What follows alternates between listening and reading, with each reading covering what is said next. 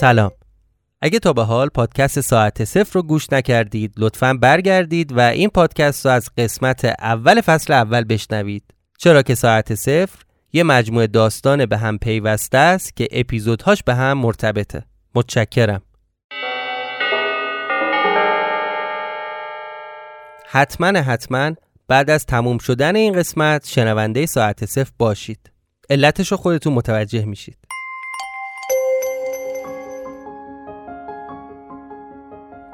مهاجرت یه موضوعیه که همیشه داغ و پرطرف داره. مسئله اینه که همه به این فکر می‌کنن که چطوری مهاجرت کنن. و شاید کمتر به این موضوع می‌پردازند که آیا مهاجرت کردن نسخه مناسبی برای همه آدم ها هست یا نه.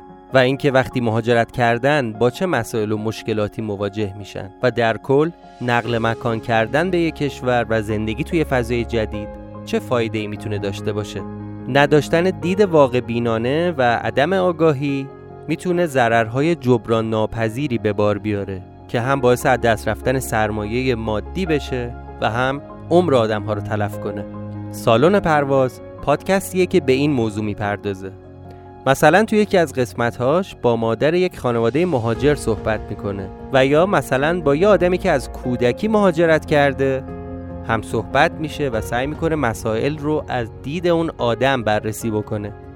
پادکست سالن پرواز رو می‌تونید از همه اپهای پادگیر بشنوید. پیشنهاد می‌کنم برای شنیدن این پادکست سراغ اپیزود نهمش برید. سالن نهم از پادکست سالن پرواز.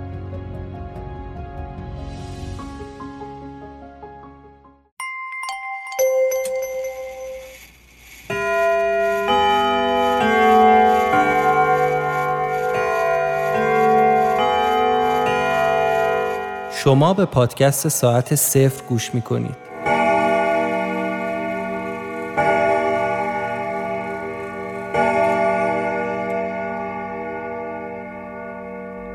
آنچه گذشت راستی هانیه آخرین دفعه کی با اردوان یا سرهنگ صحبت کردی؟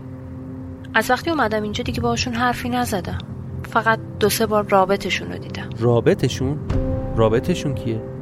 یه پسر جوون که اومد سراغم و گرفت آدرس و کلید خونه که باید توش میموندم آورد با یه کم پول گفتم یعنی چی؟ یعنی چی؟ کجا می‌خوای بری؟ نه ترس عزیزم می‌خوام برم وسایلم رو جمع کنم نگران چی هستی؟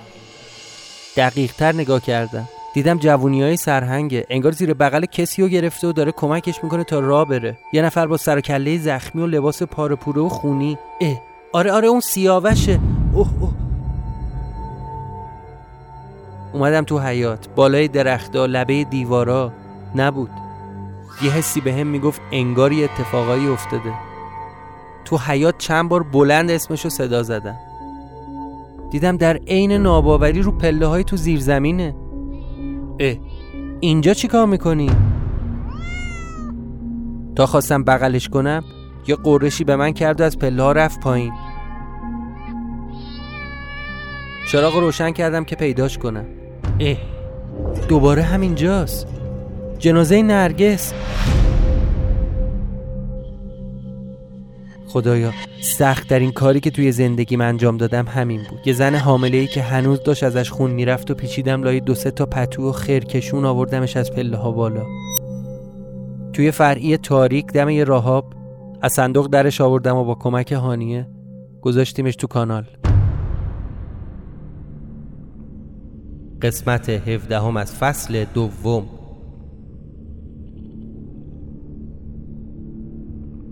موقعی که داشت از در ورودی رد می‌شد پاش گیر کرد به پله و خورد زمین. در کولش هم واز شد وسایلش ریخ بیرون. یه سری خرت و پرت و دفتر یادداشت و لوازم آرایش و یه تیکه الماس. من نفسم بند اومد. آخه من این الماس قبلا دیده بودم. این همونی بود که اون شب زکریا تو خونه سیاوش دزدیده بود. ولی دست هانیه چی کار می‌کرد؟ نه. نه. هانیه تو با زکریا؟ من با کی؟ میگم تو با زکریا بودی؟ چی داری میگی تو؟ زکریا کیه؟ من زکریا نامی نمی‌شناسم. پس این الماس از کجا اومده؟ منظورتو نمی‌فهمم. میگم اینو از کجا آوردی؟ الماس از دست من گرفت و گفت از هر جا. حالا اصلا که چی؟ اینو گفت و بعدشم رفت تو خونه. اون لحظه دیگه مغزم جواب نمی‌داد. یعنی کشش بیشتر از این نداشت. همونجا تو حیات نشستم رو زمین و تکیه دادم به دیوار. یعنی اصلا ظرفیت فکر کردن به همچین قصه ای رو نداشتم. روی دستام هنوز رد خون جنازه نرگس بود. حتی توانایی اینو نداشتم بلنشم برم توی خونه لباسامو عوض کنم و دستامو بشورم همونجا چشامو رو هم گذاشتم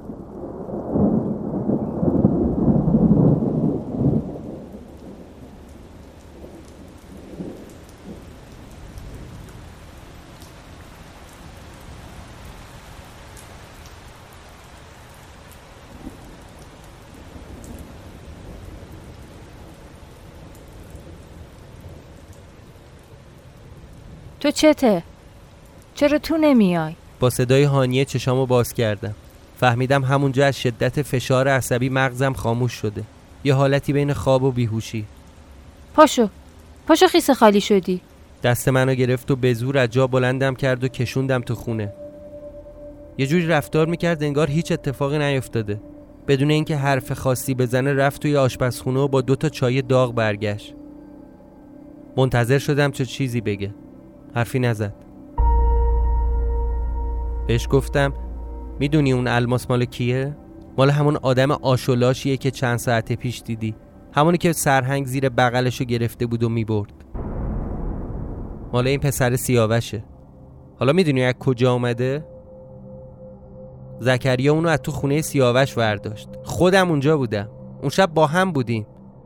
هانیه دست تو چیکار می‌کنه؟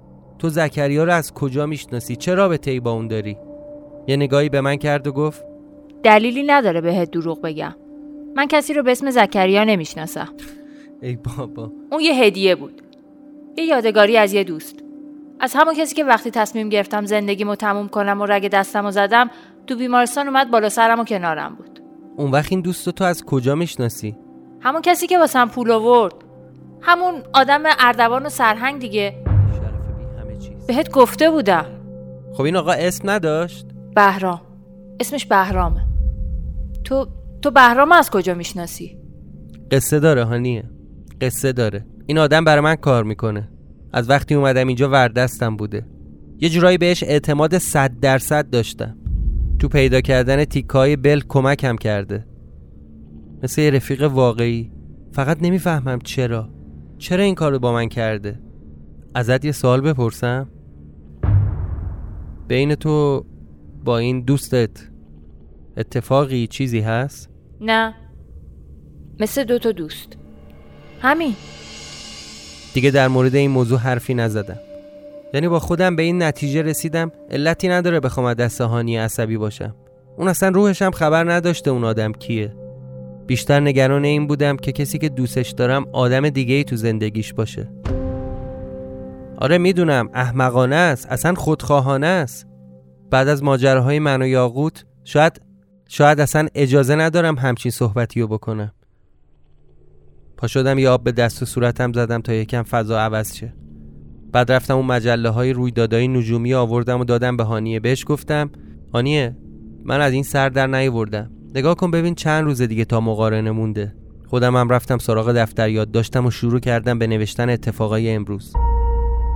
دیدن اون الماس واسه چند ساعت به کل حواسمو پرت کرده بود.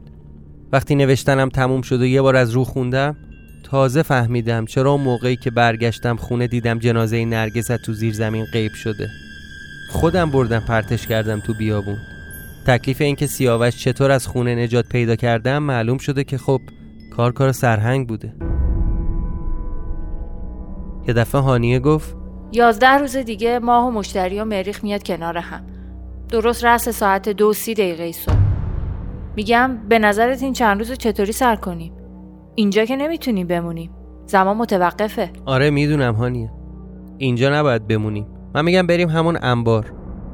اگه دوست داشتی هتل هم می‌تونیم بریم. یه هتلی هست که من یکی دو شبی اونجا موندم.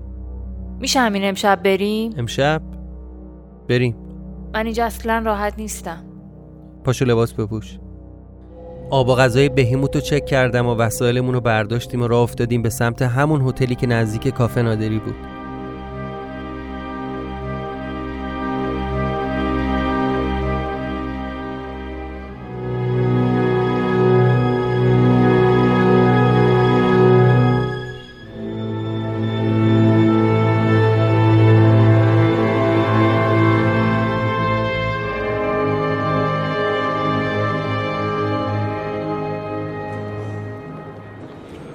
از شانس خوب من همون آدم قبلی که بار اومده بودم پیشش پشت پیشخون بود و منو یادش بود.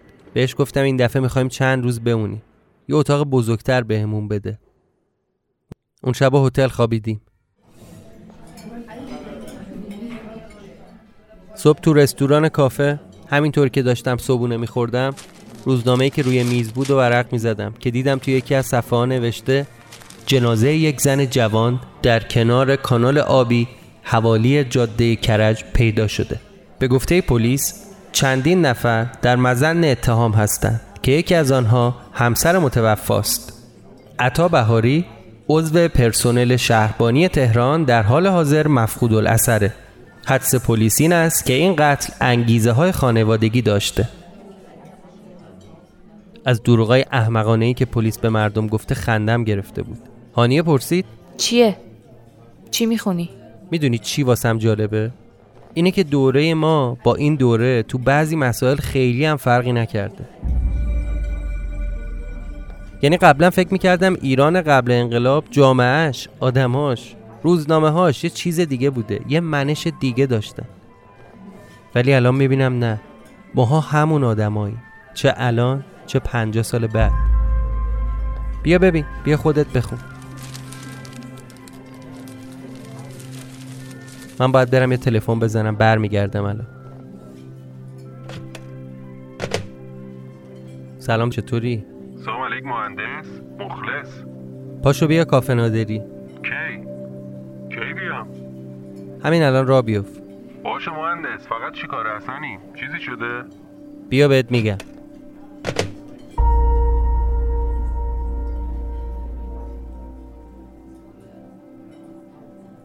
هر طور بود دلم می‌خواست تکلیف این ماجرا همین امروز روشن بشه. از همه بیشتر نگران این بودم که نکنه زکریا تو زرد از آب در اومده باشه. مادم به هانیه گفتم توی مدت که اینجا بودی کافه نادری رفتی؟ بیا بریم یه قدمی تو خیابون نادری بزنی مغازه ها رو ببینی بعدم پیاده بریم سمت کافه.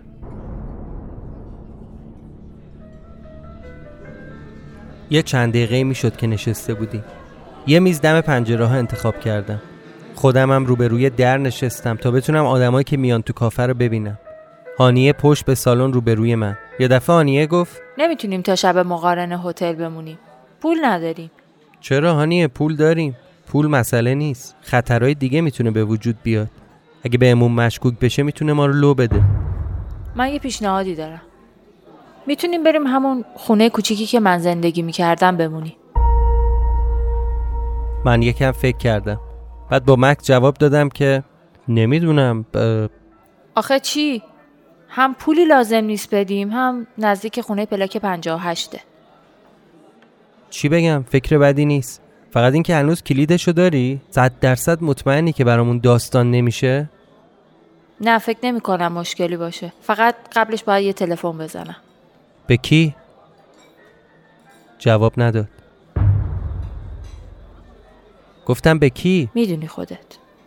تا آمدم بگم لازم نیست تلفن کنی صدای زکریا اومد. سلام مهندس. سلام علیکم. آقا بهرام.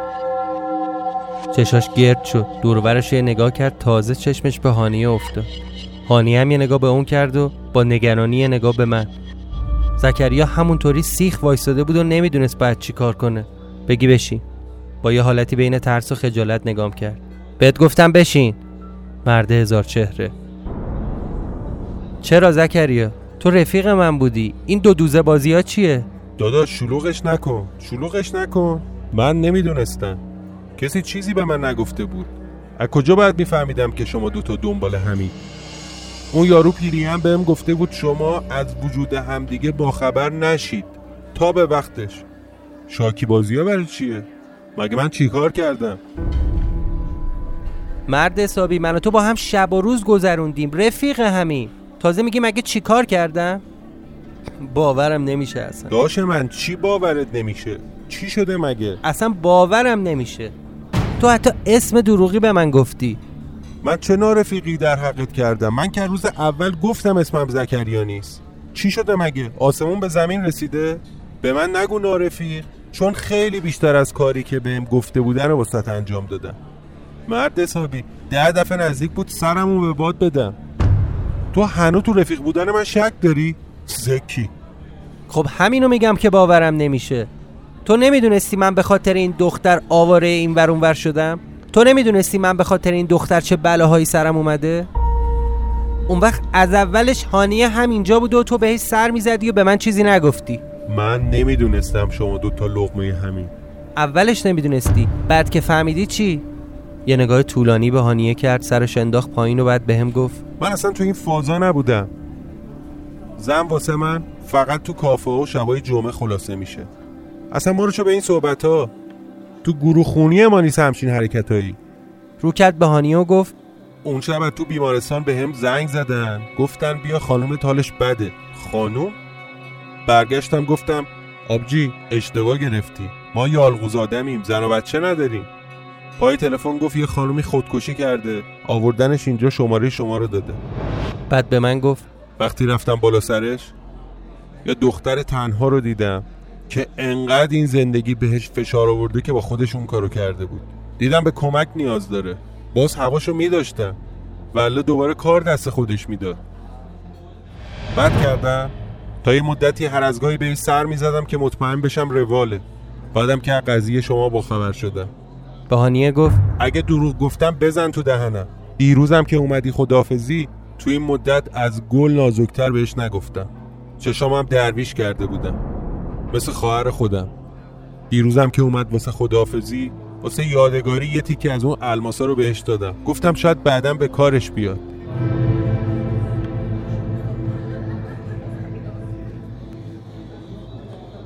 تو تمام این مدت هانیه یک کلمه هم حرف نزد. منم چیز دیگه ای نداشتم بگم. از پشت میز بلند شدم و گفتم من یه سر میرم بیرون و برمیگردم. منتظرم باشید.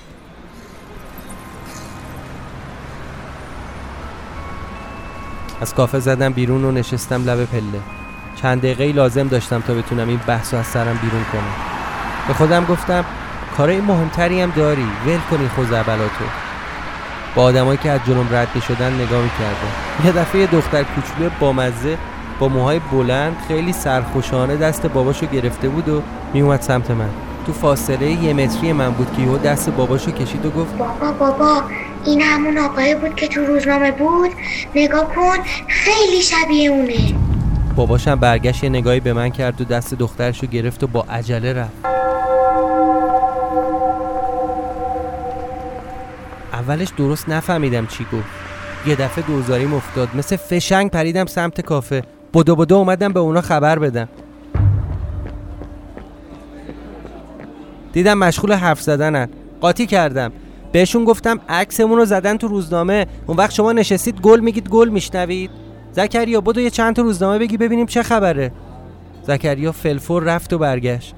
هر کدوممون روزنامه ها رو میگشتیم دنبال عکس. یه دفعه آنیه گفت ایناهاش. روزنامه عکس چهار نفر رو انداخته بود و زیرش با تیتر درشت نوشته بود. چهار تن از خرابکاران تروریست در نبردی مسلحانه کشته شدن مشتی این که عکس تو نیست. سر کاریم. نه بابا سر کار چیه؟ همین الان یه دختره با باباش از جلوم رد شد و برگشت گفت این همون آقا است که عکسش تو روزنامه است؟ خب. خب نداره. گفتم شاید لو رفتیم. با چشم بهش اشاره کردم که دوزاری هانی بیفته دارم راجع به دیشب و جنازه نرگس حرف می‌زنم. از تو بعیده ولش کن اصلا. یادت رفته چجوری جلوی موزه گرفتن بردنمون؟ اون صدفانه رو یادت نمیاد؟ باید حواسمون جمع باشه. من میگم این چند روز رو بریم جایی که من زندگی می‌کردم. شدنی هست؟ آره چرا نباشه؟ دست کرد از جیبش دست کلید در آورد و گذاشت رو میز و گفت خدمت شما. تا هر موقع که خواستید اونجا بمونید. امن امنه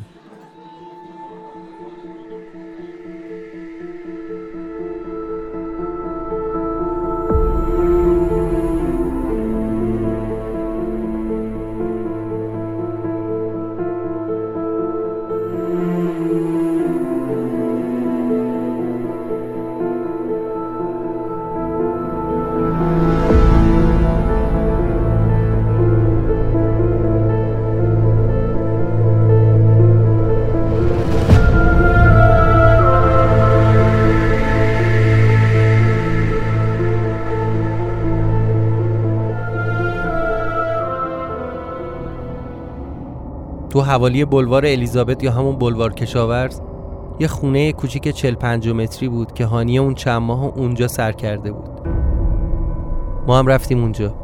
قرار گذاشتیم روزی یه بار من برم به بهیموت سر بزنم و براش غذا بریزم. از طرفی یه سراگوشی هم آب بدم ببینم اوضاع خونه از چه قراره. چند روزی به همین منوال گذشت. خیلی مواظب بودیم. رفت آمدامون خرید کردنامون. حواسمون به همه چی بود. باید مطمئن می شدیم که کسی تعقیبمون نمی‌کنه. پلیسی دنبالمون نیست. هر از گاهی هم زکریا می اومد و بهمون سر می‌زد.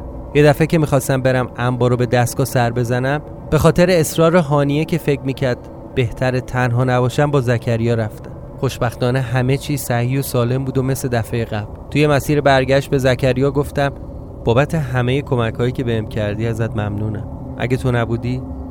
سرم به باد می‌رفت. دمت گرم. ببین رفیق نمی‌دونم تا این قصه موقعی که من برگردم به زمان خودم چی میشه. اما بدون هیچ موقع کمکاتو یادم نمیره. اون چند روز خیلی کند میگذشت. واسه من که همیشه تو زندگی فکر می‌کردم از زمان عقبم اون دو سه روز آخر کاملا برعکس بود. یه وقتایی نفسم می‌گرفت. با هر ضرب و زوری بود تحمل کردیم تا بگذره. تا رسیدیم به شب آخر. حالا دقیقا 88 روزه که من دارم تو 50 سال گذشته زندگی می‌کنم. ولی فردا شب شب مقارنه و امشب آخرین شبیه که اینجایی این جمله رو توی دفترم نوشتم که صدای هانیه رو شنیدم. چی کار داری می‌کنی؟ شده سه ماه. سه ماهه که اینجا از روز اولی که اومدم همه چی رو مو به مو یادداشت کردم. از بس این اتفاقات تو هم رفته و عجیب قریب و داستاناش پیچیده است لازم بود یادداشتش کنم. گفتم شاید به دردمون بخوره. تو هم خوابت نمی‌بره؟ نه خوابم نمیاد. یه حسی مثل آخرین روز مسافرت موقعی که داری وسایلتو جمع می‌کنی که برگردی. فقط امیدوارم تای این قصه هر چی باشه این کابوس تموم بشه. توی سکوت همدیگر رو نگاه کردی.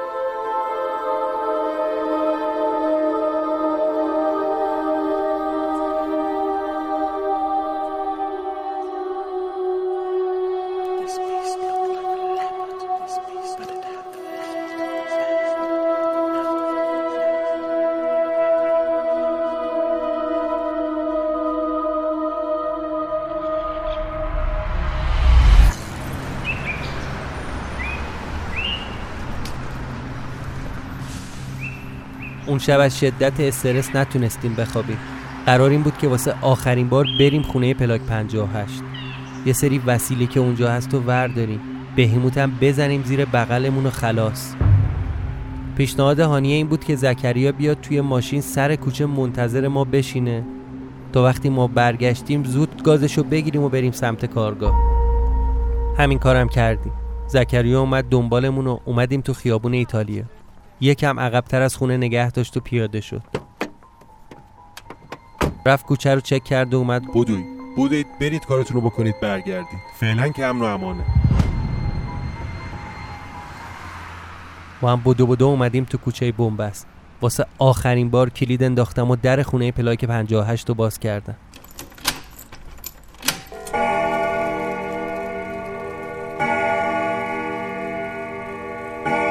با سرعت هرچه تمامتر اومدیم تو خونه. هانیه رفت سمت دیواری که قاب عکس روش بود. عکس منو برداشت و گذاشت تو کوله پشتیش. منم رفتم تو زیر زمین. هرچی کاغذ و جزوه و دست نویس بود برداشتم. با همه اون پولای قدیمی. همه رو چپوندم تو کیفم. بدو بدو اومدم بالا در زیر زمین رو بستم.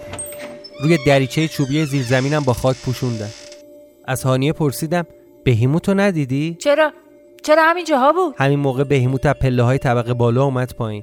صداش کردم بهیموت؟ بهیموت بیا عزیزم بیا می‌خوایم بریم. به من اعتنایی نکرد و رفت تو حیات با هانیه گفتم بدو وسایلتو بردار.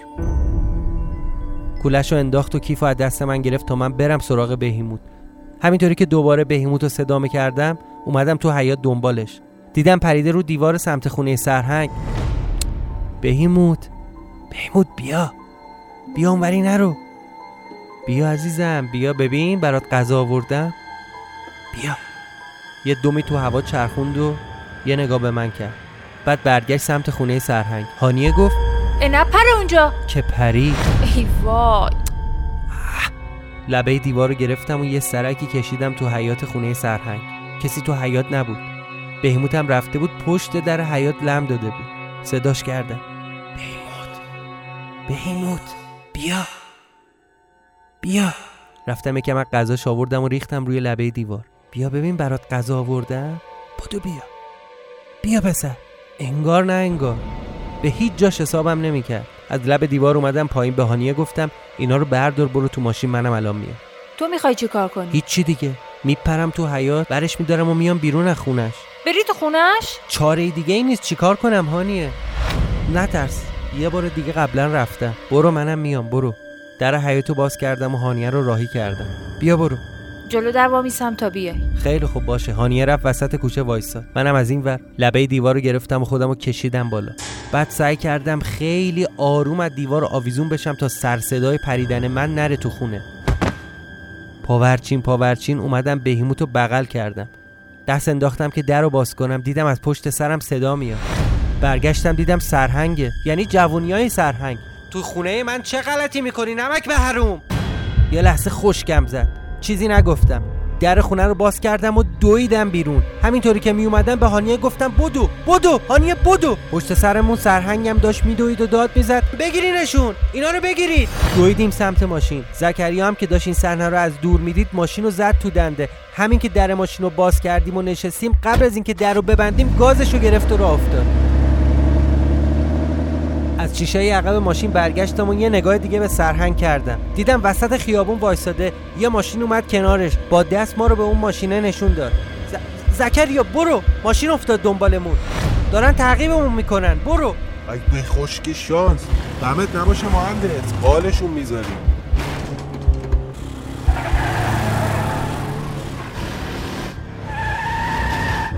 ماشین رو انداخت کوچه پس کوچه. همینطوری خیابونا رو به هم وصل می‌کرد و می‌رفت جلو. انقدر پیچ و پیچ خوردیم که خودم هم نمی‌دونستم دقیقا کجاییم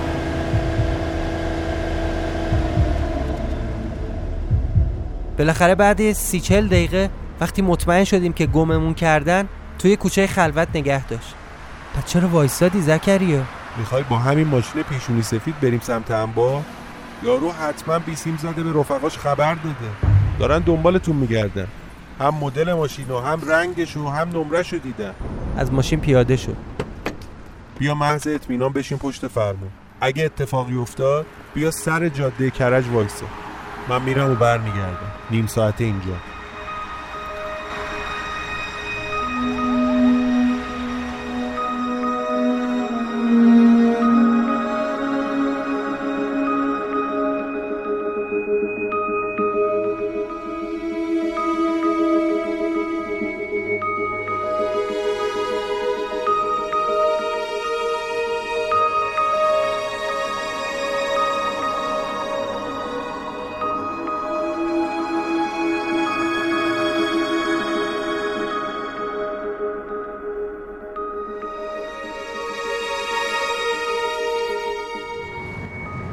دیدیم یه تاکسی نگه داشت. رانندش پیاده شد و بله خود زکریا بود. تا نشستیم تو ماشین یه عینک داد به من و گفت اینو بزن. یه چادر سفیدم داد به هانیه. خودشم از اون سیبیل مصنوعی چسبوند و یه کلا گذاشت رو سرش. بعد تو آینه به خودش نگاه کرد و گفت حالا شدم یه شوفر واقعی. به لطف این کارهای زکریا یکم خیالمون راحت شده بود که دیگه به این راحتی ها نمی‌تونم پیدامون کنه. حرکت کردیم به سمت انبار. رادیوی ماشین روشن بود و داشت اخبار پخش می‌کرد.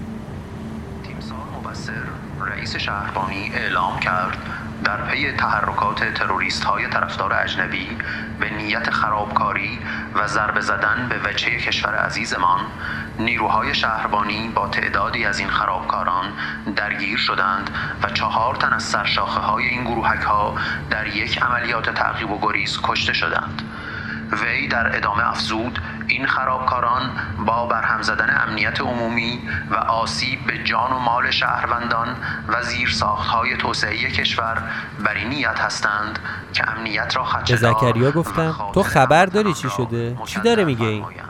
مثل که دیشب سمت اوشون فشم و لباسون چند تا از این بچه ها رو گرفتن و تیراندازی کردن همین بچه درس خونا دانشجو فکر کنم رفقای همون هوشنگه بودن همون سمت لواسون و اینا درگیر شده. نگهدار نگهدار. بزن بغل. چیه؟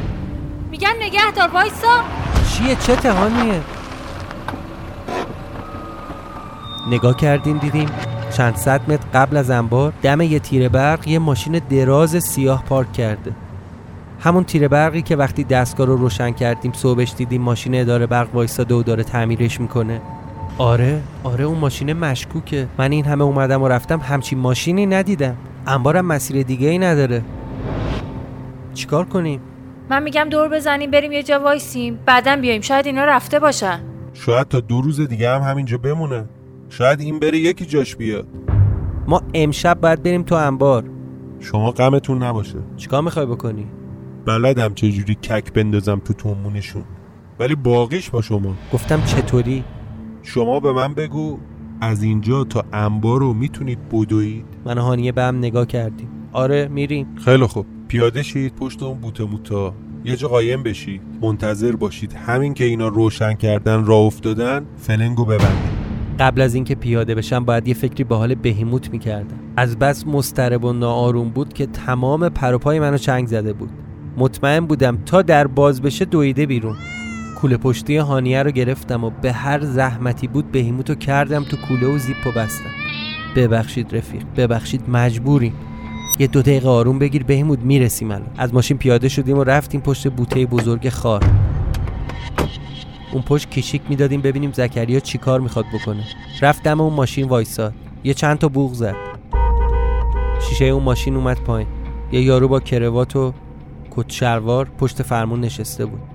انگار زکریا داشت ازش سوال می‌پرسید بعد چند ثانیه زکریا یهو دنده عقب گرفت و سر و کرد. خلاف اون مسیری که اومده بودیم رفت. ده ثانیه نشد که اون یکی ماشینم روشن کرد و افتاد دنبالش. این بیشرف مهره مار داره. بدو هانیه بدو. اون چند صد متر حتی پشت سرمونم نگاه نکردیم همین که رسیدیم دم در انبار انگار دنیا رو بهمون داده بوده. در وا کردیم اومدیم تو. باید منتظر میموندیم تا شب بشه. دقیق تر بگم نصف شب بشه و ماه بیاد وسط آسمون. تو این فاصله بعد از اینکه مطمئن شدم جامون امنه و کسی تعقیبمون نمی‌کنه یه نفسی کشیدم.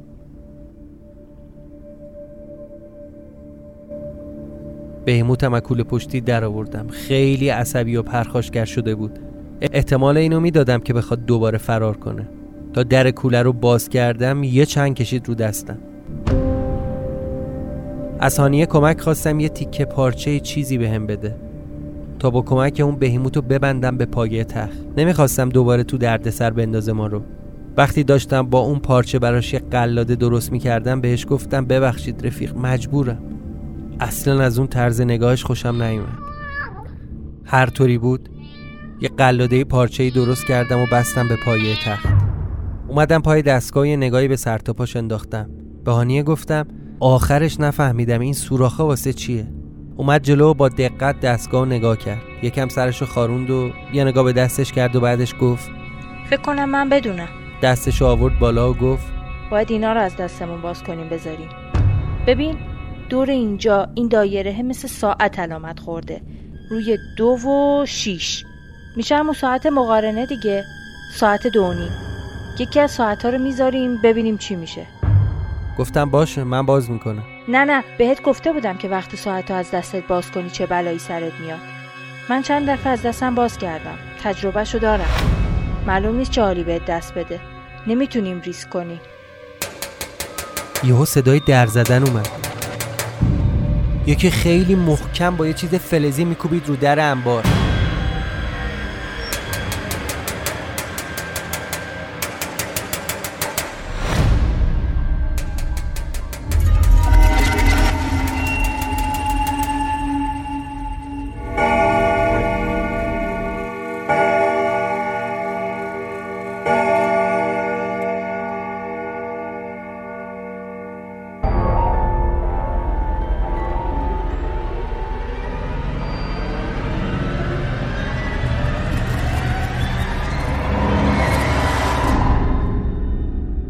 پایان قسمت 17 هم از فصل دوم.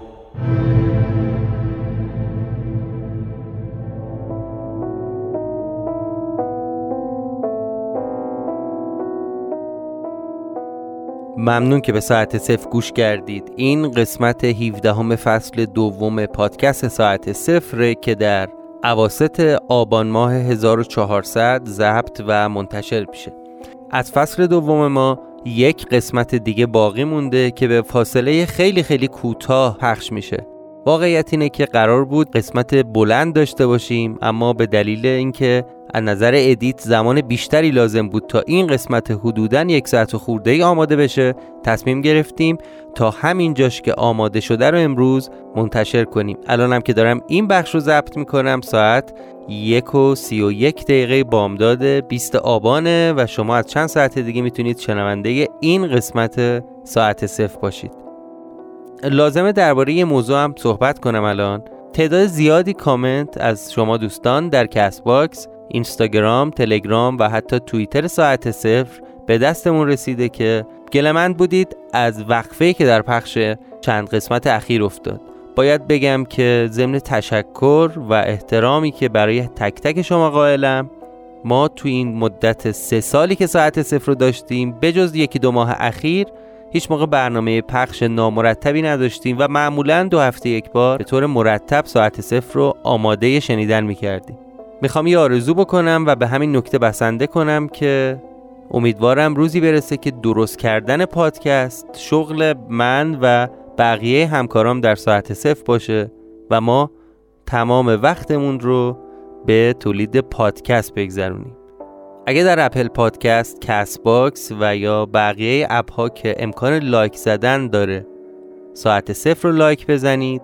به دیگران و به ما این شانس رو می‌دید که این اپلیکیشن ها ساعت صفر رو به مخاطب های جدید هم معرفی کنند. و اینکه اگر خواستید از ما حمایت مالی بکنید می‌تونید به توضیحات این اپیزود برید و از لینکی که قرار میدیم استفاده کنید. پادکست سالن پرواز رو هم که در ابتدای این اپیزود معرفی کردیم لینکش رو در توضیحات قرار دادیم. برای همتون آرزوی سلامتی دارم. امیدوارم که به زودی زود با قسمت جدید خدمت شما برگردیم. مراقب خودتون باشید از خودتون مراقبت کنید و منتظر قسمت بعدی ما باشید. متشکرم.